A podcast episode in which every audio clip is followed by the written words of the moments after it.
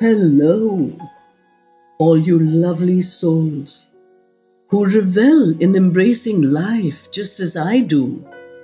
This is Neerja Malik, and you are welcome into my world of I Embrace. And what do we intend to do here?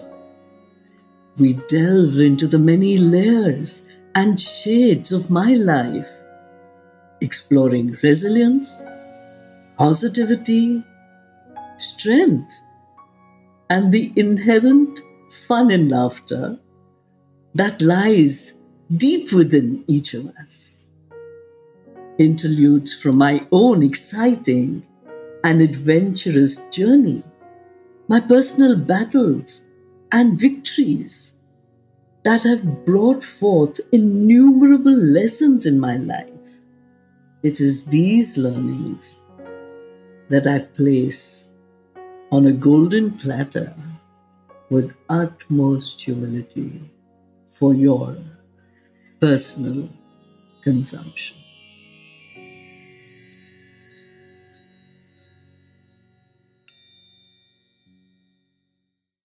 My darling listeners, there is something that I have wanted to share with you, and that is that whatever I speak, whatever I convey, whatever I am, they'll say straight from the heart, one to one, speaking about are my emotions, my feelings, my thoughts, my experiences, my knowledge, my awakenings, my embracing.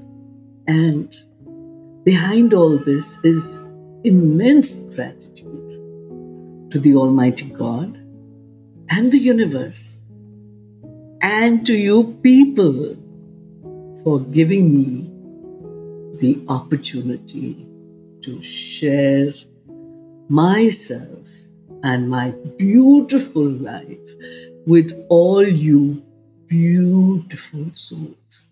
Thank you. So, last time I know that we shared a lot of how I got literally attracted and pulled magnetically into the field of education. And I remember I was pretty young when I did my B.Ed in the RK Academy in Mumbai. I was the youngest in class. And why I'm laughing is because the librarian, Miss Gokarni, used to keep candy in her drawer, perhaps to entice me into coming to the library more often and to making good use or to benefit from accessing all the great masters who had written so much on all the subjects that go into training a very, very eager beaver young wannabe teacher.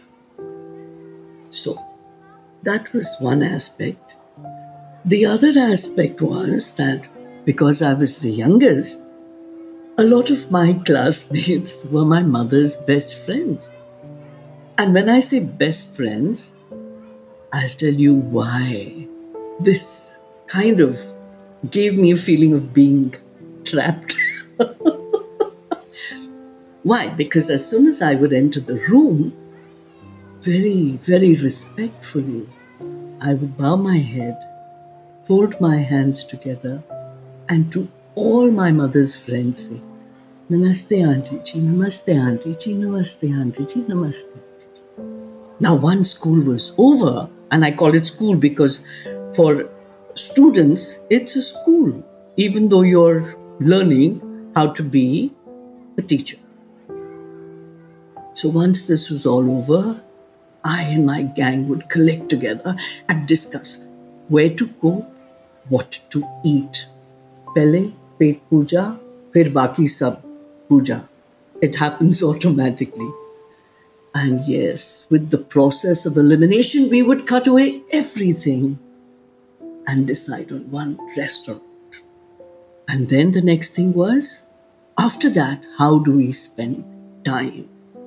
And I'm telling you, it would be the museum, but more than the museum, the Jehangir Art Gallery. And we would just delve into the lives of all the artists who were presented there. I remember once we tripped over a whole lot of paper, and it was an exhibition on M.F. Husain's works. We were so fascinated. We would delve into the minds of each of these artists and discuss it as if we were participating and we were the individual brain cells in their heads, taking it to our heart. And then, of course, guess where we would end it all with?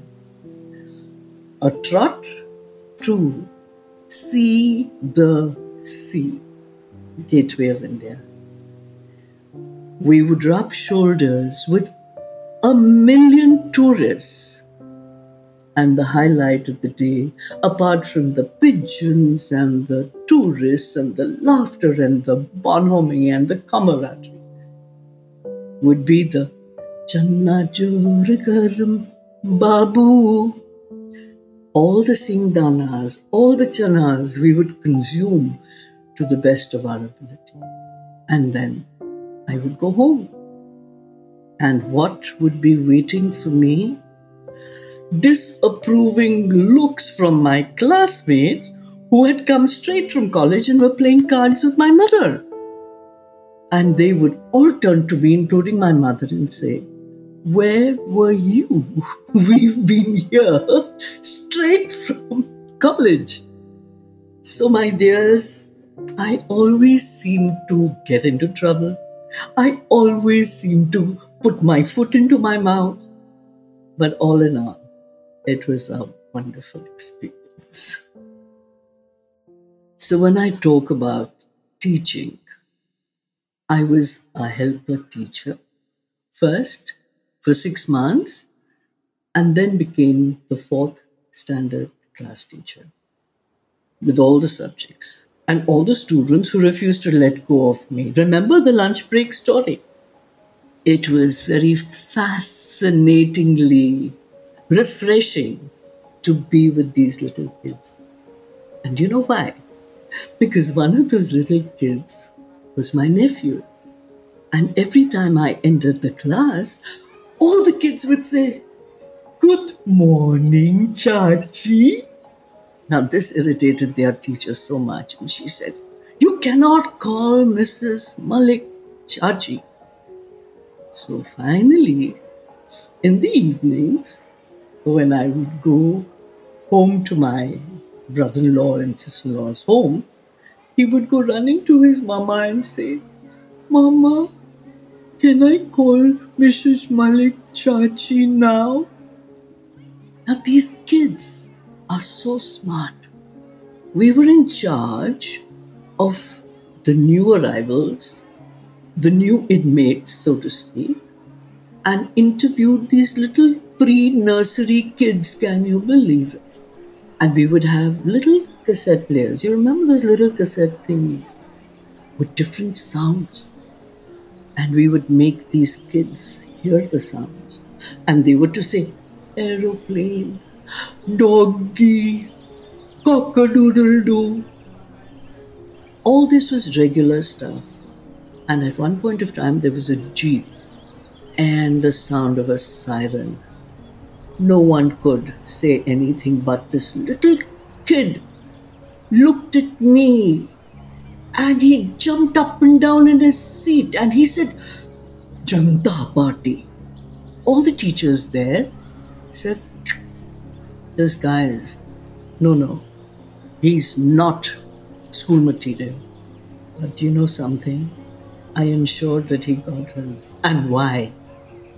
Because of his power of observation.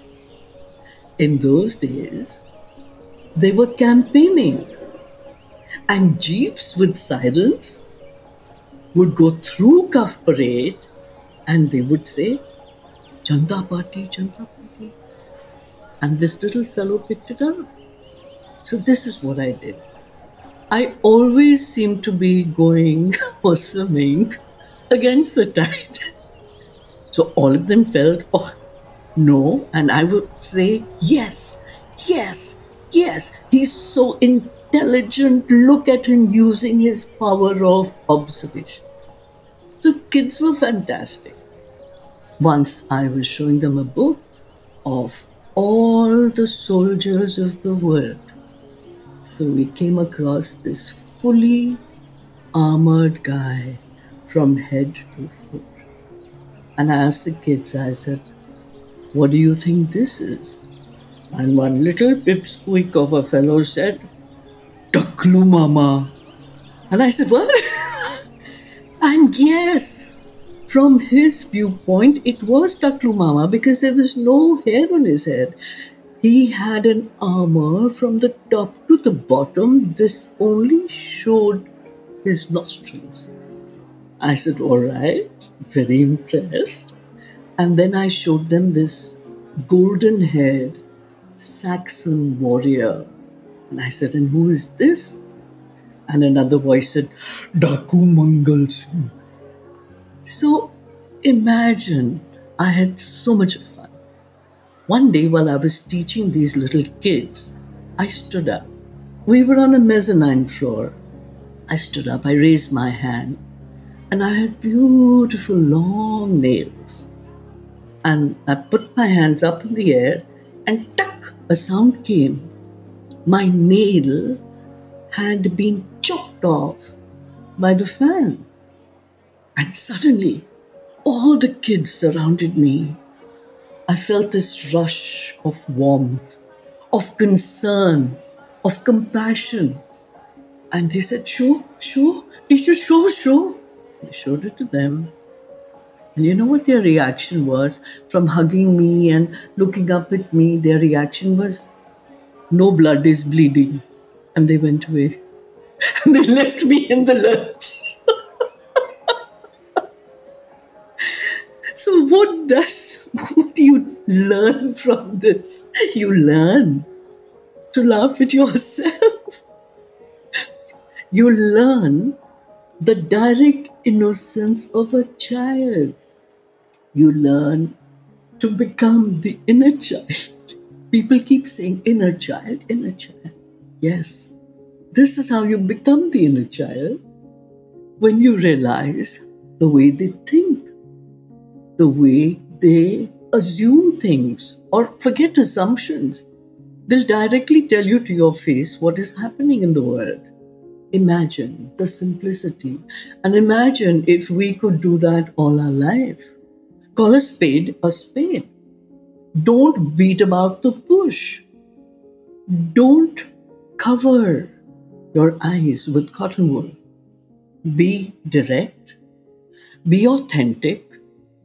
Be true to yourself and to everyone else.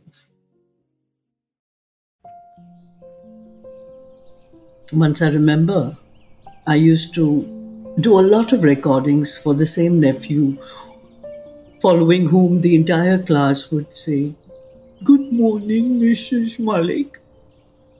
After having been admonished for saying, Good morning, Chachi, happily.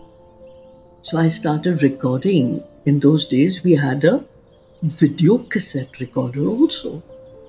Started recording cartoons and things like that. And he loved Mickey Mouse. So one day I went with this video cassette to his house. He opened the door and without waiting for me to come in, he snatched it and ran in to tell his mother. When she asked who's come, he said, Mickey Mouse, showing her the video. Chachi was not important. It was the video of Mickey Mouse that was important. One day, the headmistress called me and she said, Is everything all right in your house? I said, Of course. And she said, No, you know what your nephew has said? He has said that his sister was trying to make a milkshake and that the electricity from the milkshake machine went right through her hand into her heart and she died. But I said, What? And I called up my sister. I said, is, is, is everything all right? And she said, Yes, why? And I regaled this story. Another time, the same nephew said, My father fell off from the fifth floor, but there was a sofa. So he landed on the sofa. I mean, talk about imagination. True authenticity on one side and wild, righteous imagination on the other. You get confused. I did. Because he also went and told everyone when they had to write a little essay, few lines on my mother, he wrote there, She is not my mother, she is my stepmother. and I was asked, Is that true? And I said, What rubbish. So, this is how I spent those six months with these glorious children, laughing more at myself and at their antics, and we had such a blast together. And then, of course, the senior class, where my kids didn't want to leave me during the lunch break. That teaching carried on when I came to Chennai, I'd had an eight month stillborn. And uh, I joined an orphanage as a volunteer and started teaching those children there. Teaching meaning I didn't know a word of Tamil. So I would talk to them in English and we would be enacting with our hands and I would take balls and balloons and all kinds of activity. And slowly and steadily, their English started improving. Then, do you know what I did? I started, I converted all my activity with them to teach them English. And they would say, onion. They would say, moon. Spell it correctly M O O N, moon. O N I O N, onion. And the next day, when they would come back, they would say, Yem, yo, yo, yen.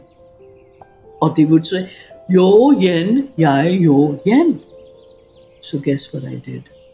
I went to the people, the administrators who were very loving and caring and all embracing with those children and with so much of love and affection, those orphans were made to feel that they were important little individuals and mattered to the world.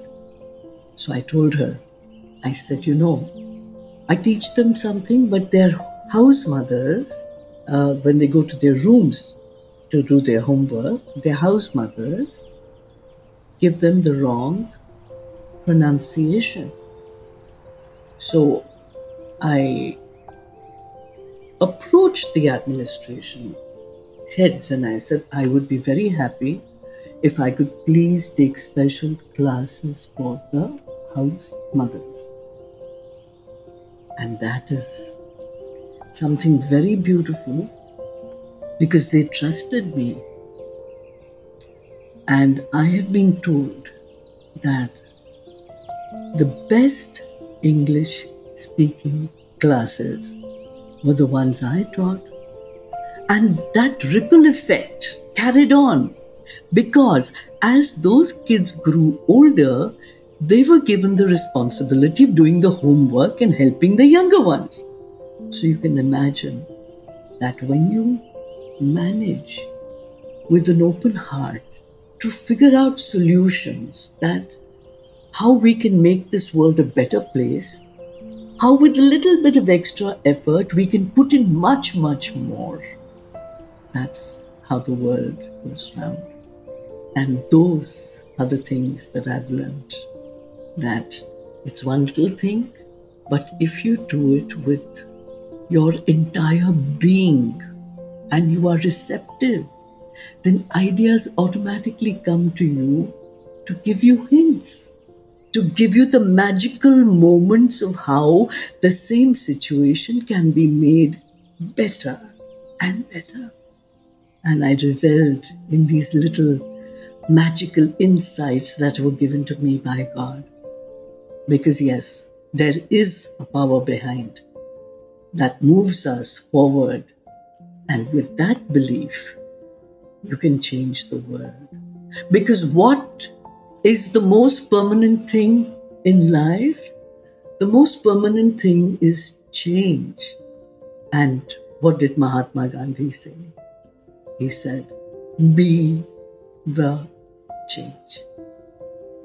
So, as hungry little children, we are open to the world, and if we are open, then these magical inputs from the universe spark into our lives. And if we happily catch them as little fireflies or as little bits of lightning, and we convert them from thought into word and into action, and sit back and realize what a wonderful world this is. So I feel so blessed and I bow down and I thank the Almighty One and His abundant grace for all the things, all the miraculous moments, magical moments that happen in my life.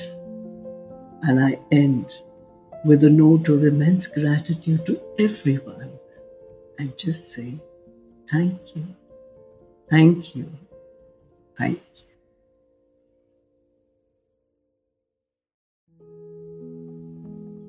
I Embrace isn't just about my journey of conquering cancer. It's about embracing life in all its entanglement and beauty. Remember, in this journey of life, you are never alone. And I need to thank you for becoming a part of this inspiring journey. Thank you for joining me today on I Embrace and my heartfelt wishes. Stay resilient, stay positive, and most importantly, keep embracing life in all its glory.